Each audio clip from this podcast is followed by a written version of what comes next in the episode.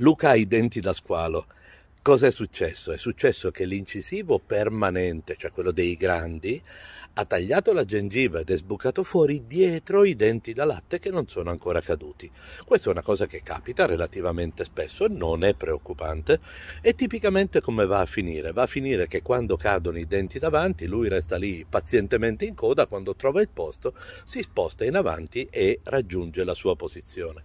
Qualche volta può capitare che questa cosa si complichi per esempio perché c'è poco spazio, allora il dente si sposta, si storta e lì ovviamente entra in gioco l'ortodontia ortodontista.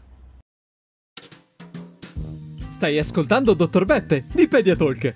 Cercaci sui social o vai su pediatalk.it.